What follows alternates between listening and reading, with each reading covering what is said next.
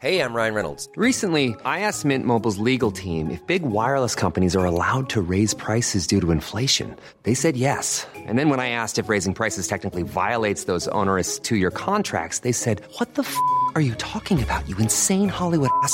So to recap, we're cutting the price of Mint Unlimited from $30 a month to just $15 a month. Give it a try at mintmobile.com slash switch. $45 upfront for three months plus taxes and fees. Promo for new customers for limited time. Unlimited more than 40 gigabytes per month. Slows. Full terms at mintmobile.com.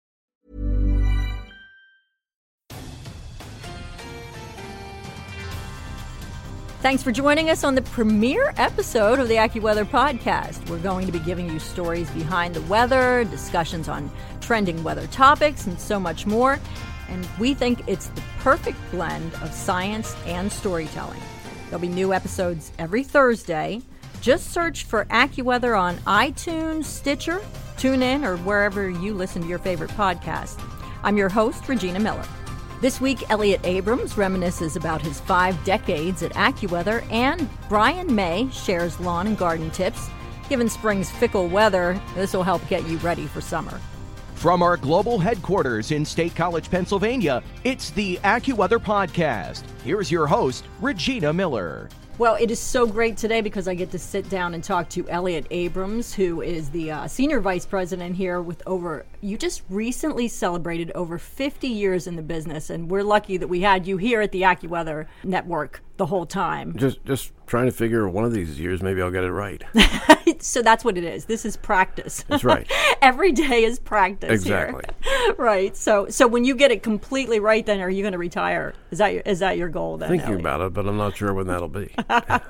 well, we hope you stay for a long time. But um, so so 50 years in the business, you've seen a lot of things happening here. But I want you to talk a little bit about some of the early years here uh, at AccuWeather because you guys really started all this when commercial weather was kind of a twinkle in some of our competitors' eyes. so you guys Well- were really revolutionary. So talk about that. So a lot of people, of course, we were trying to sell something that's free. Weather forecasts are free everywhere, and so we were trying to sell them, and that maybe they were better. And and Dr. Joel Myers, who founded AccuWeather, called thousands and thousands of places just to get dozens or hundreds of customers. And in some cases, we'd say, okay, if we can't save you ten times what you're spending, then it's not worth it to you. Right, because you guys would deal with like loss from different storms. You know, you talked about, um, uh, you know, I heard you talk recently about Hurricane Agnes and how there was the concern with one of your companies uh, that you guys supplied forecasts to. Well, I was especially nervous during that storm because Dr. Myers was on vacation that time, so he wasn't there in the office to help with the forecast. But we perceived a few days in advance it's probably going to ma- be a major flood. And there was a construction company building some dams in the middle of Pennsylvania, and we decided that we better warn them that if they didn't get their equipment out of the lowlands, they might lose it forever. And they saved millions of dollars because that's what happened. The whole lowland area was flooded. Right. Because it was days and days of rain with Agnes. That was More- 1972? That's right, and more than a foot of rain in many places, and that's like getting 120 inches of snow in a few day period. That's a lot of water. Yeah. And all those streams and rivers came out of their banks, and we were on a station in the Wilkes-Barre Scranton area, WARM, our first station, and we were on every 15 minutes talking about the, the flood potentials. And at that time, flood forecasting was based on only what had happened up to then. So we had, say, two inches of rain yesterday or five inches the day before. Hydrologists could then calculate how much water would be in a stream.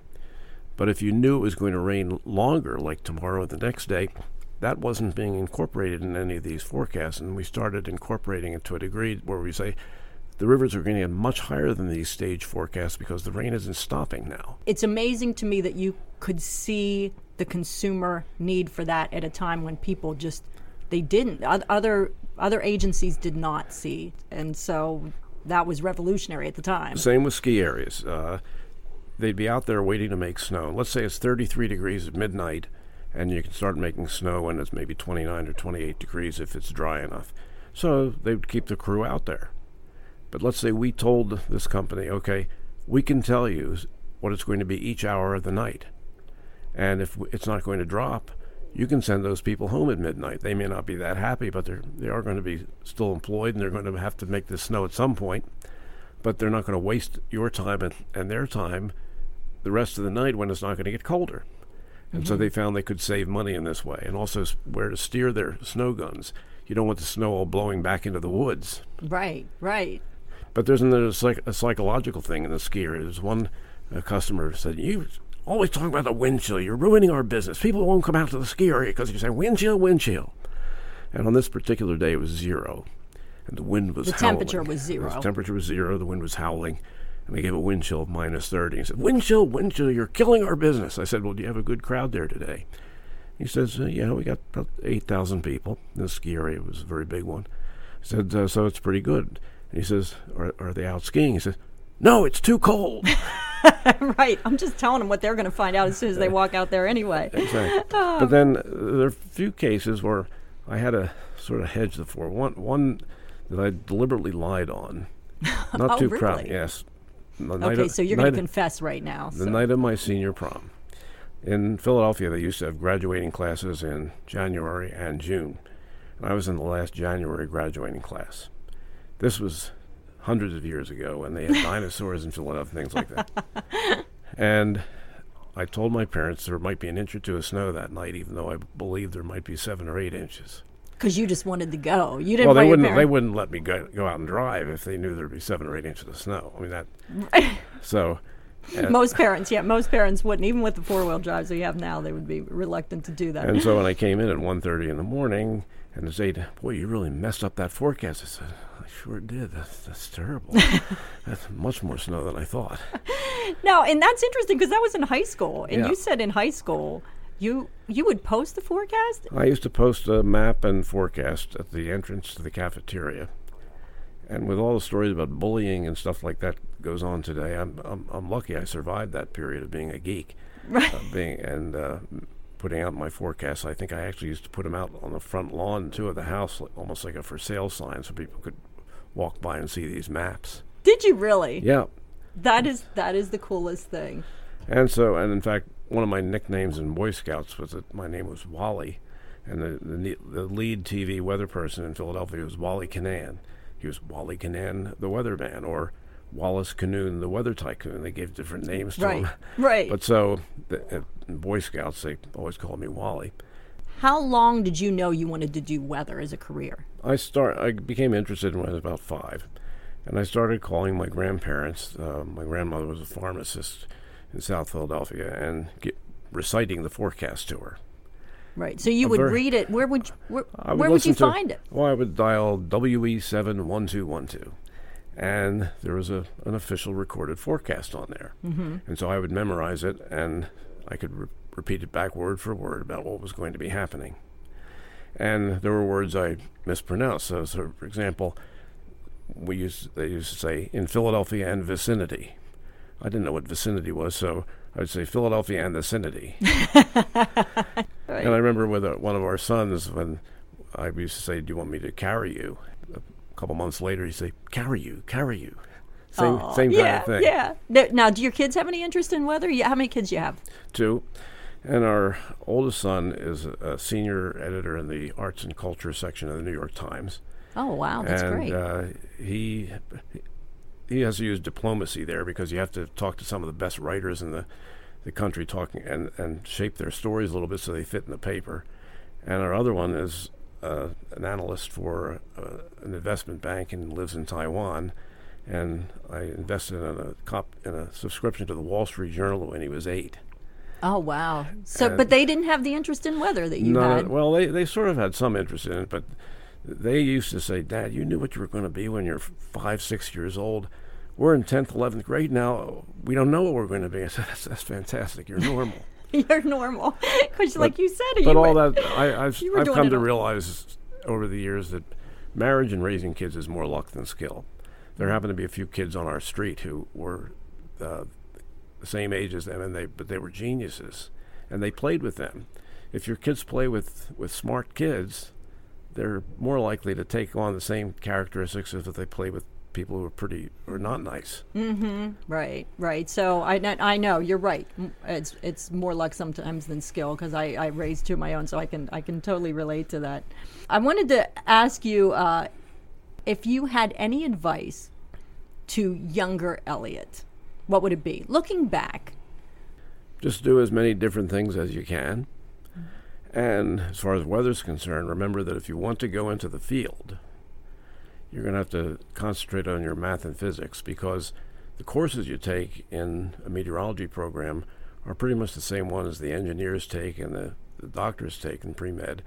And so if you don't know if you can't get through the calculus and the physics, even if you're not interested in it, then you're not going to be able to go into the field. Now later on, you might find that you don't really use all that math and physics, but some of it can be useful. If you're going to be a researcher, you've got to know it. You've got to know second order linear differential equations. As soon as mm. I found out that those were involved, that's why I became a magician. They they used to divide up the meteorology students. Of one of the, my, a friend of mine says, "Well, we've got the scientists and the magicians. The magicians are the ones going into forecasting, and the scientists are the ones who are doing all the computer models." And I I've thought about that over the years, and I thought to myself that well, that almost sounds condescending. On the other hand, today's computer models, even today's, aren't always right sometimes. So maybe all that research didn't lead to 100% accuracy, but I won't go there. right? well, but but still, concentrating and also on your communication skills. Uh, are you multilingual? Or uh, can you explain things? Can you write well? Can you speak well? Those are things that are going to be important regardless of what field you go into. Right, you're And, right about that because I'll tell you the one thing I noticed too. It's kind of like uh, with communicating weather.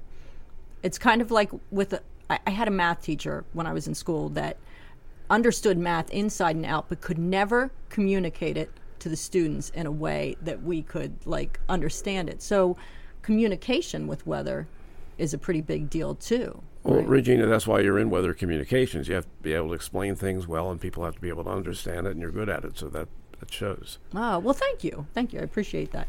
And I wanted to ask you one other thing because we had talked about uh, sometimes how, you know, I, I, I know you get this. I've gotten this. Oh, you do weather, you know, it's the only job that you can, you know, be right only 50% of the time, Yeah. still get paid and that kind of thing. And you had said that uh, the one time, what, are, what were some of the worst scenarios that you had when you got something wrong?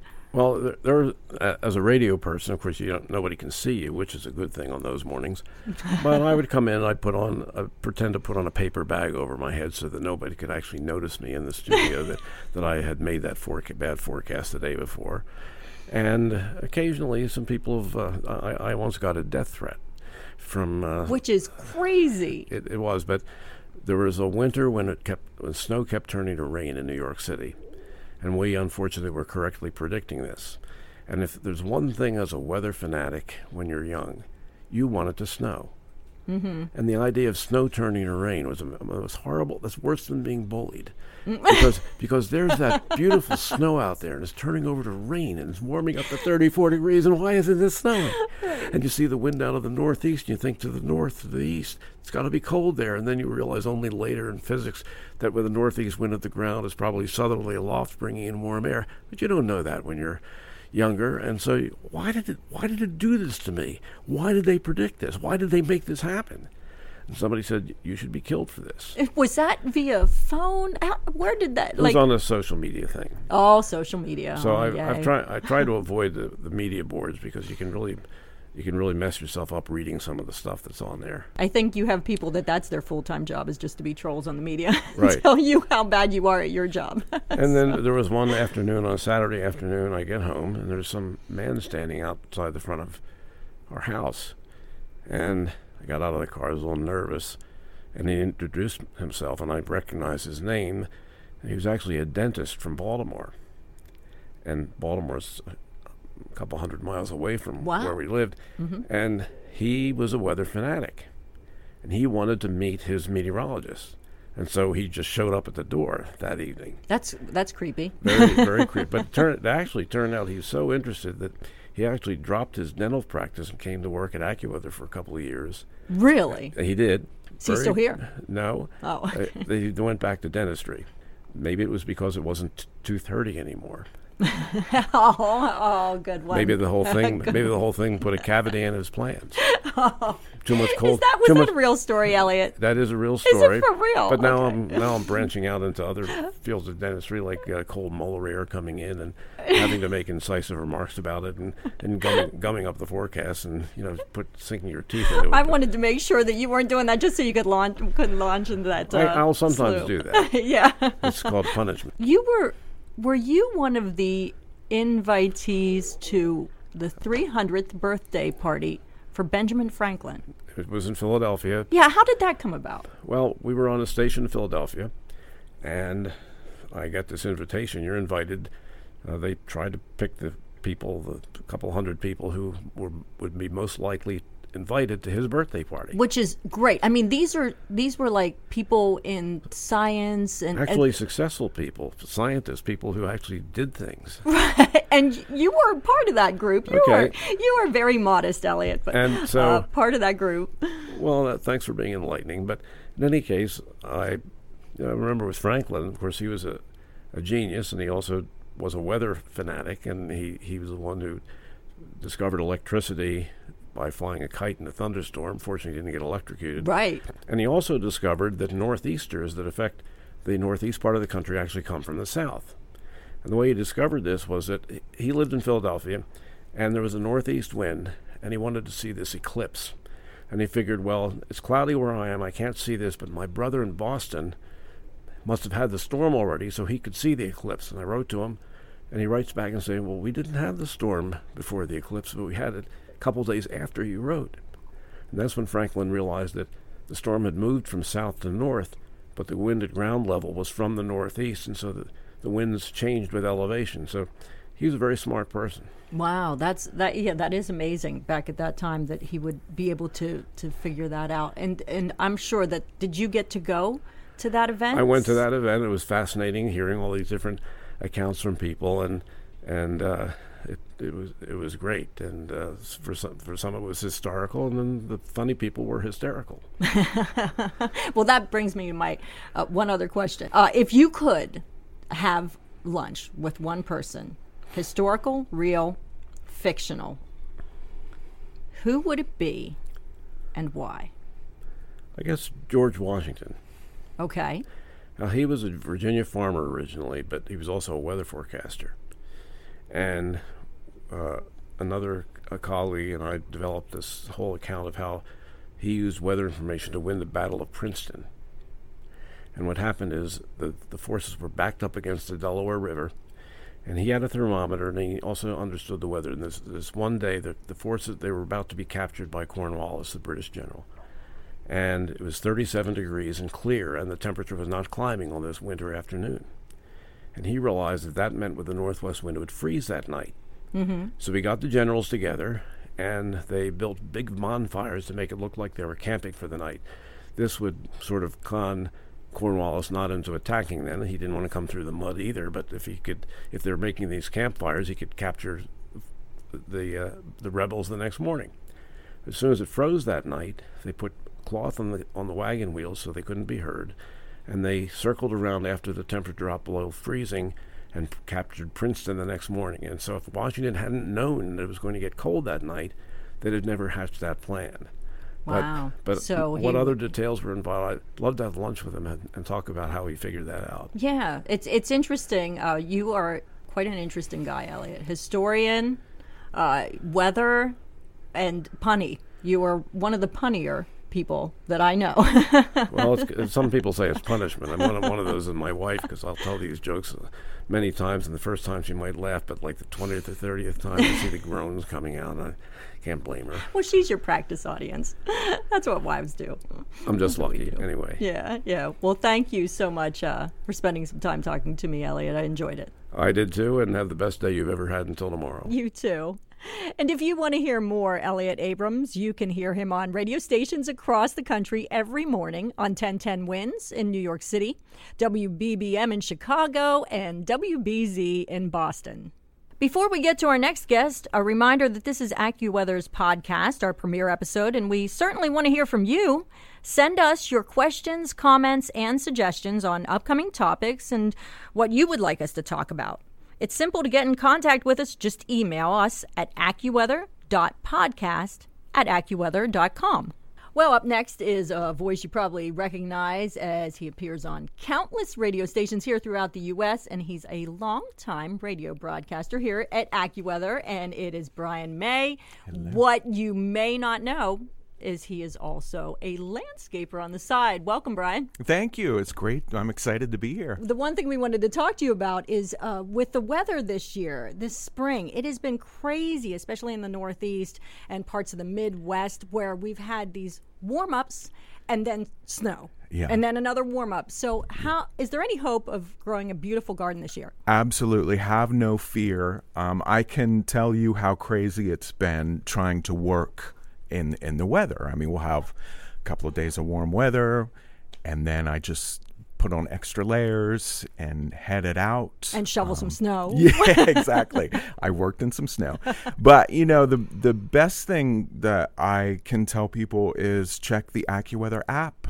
I keep up on that all the time to make sure I know when I'm going to have dry periods and some sunshine and so that I can get out there and get some things done and don't give up hope. I mean, I know it's been cold. You know, the perennials in your garden are waiting for the warm weather as well. Right, and I've seen some of them pop up, and it's always the craziest thing. Yeah. You start to see them pop up, then you see, uh, you know, and I worry. I have like wisteria, and I worry Yeah. because all of a sudden, then I'll be like, "Please no frost, please no frost."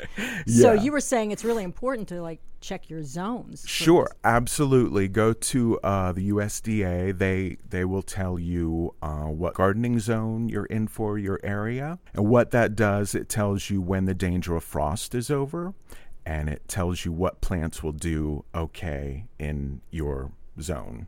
And Yeah. can you recommend? Are, are there some? You know, annuals. If somebody wanted to do some annuals and they want to get started early, are there some that are more like frost hardy? There are some annuals that are relatively easy care. Um, I'm thinking right now of geraniums. Um, they're one of my favorites. And the nice thing about them is they don't really need any special care during the growing season. And you can also winter them over until the next spring. You can take them inside over the winter. Yeah.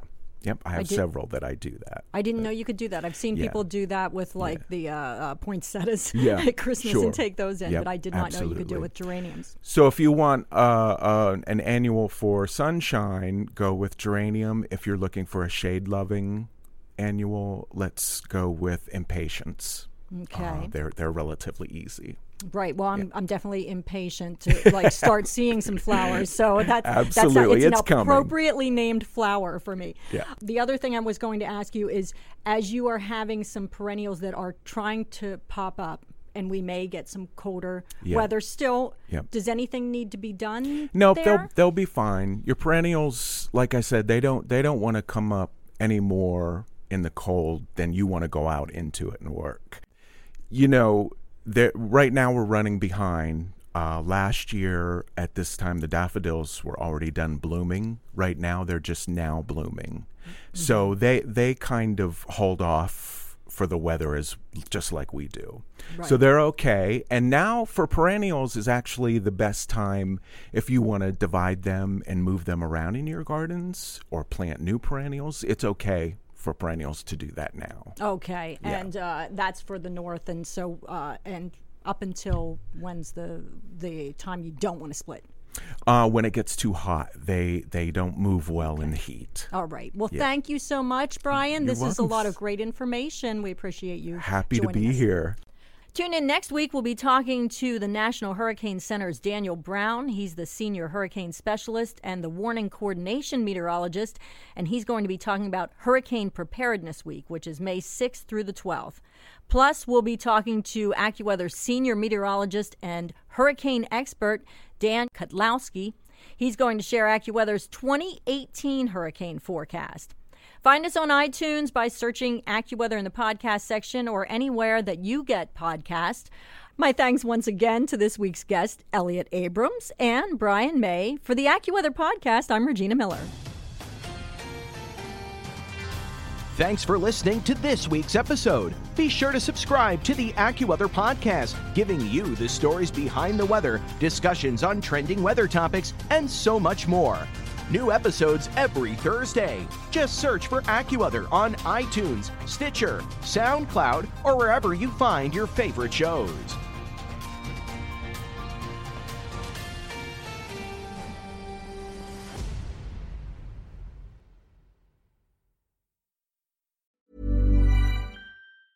Tired of ads barging into your favorite news podcasts?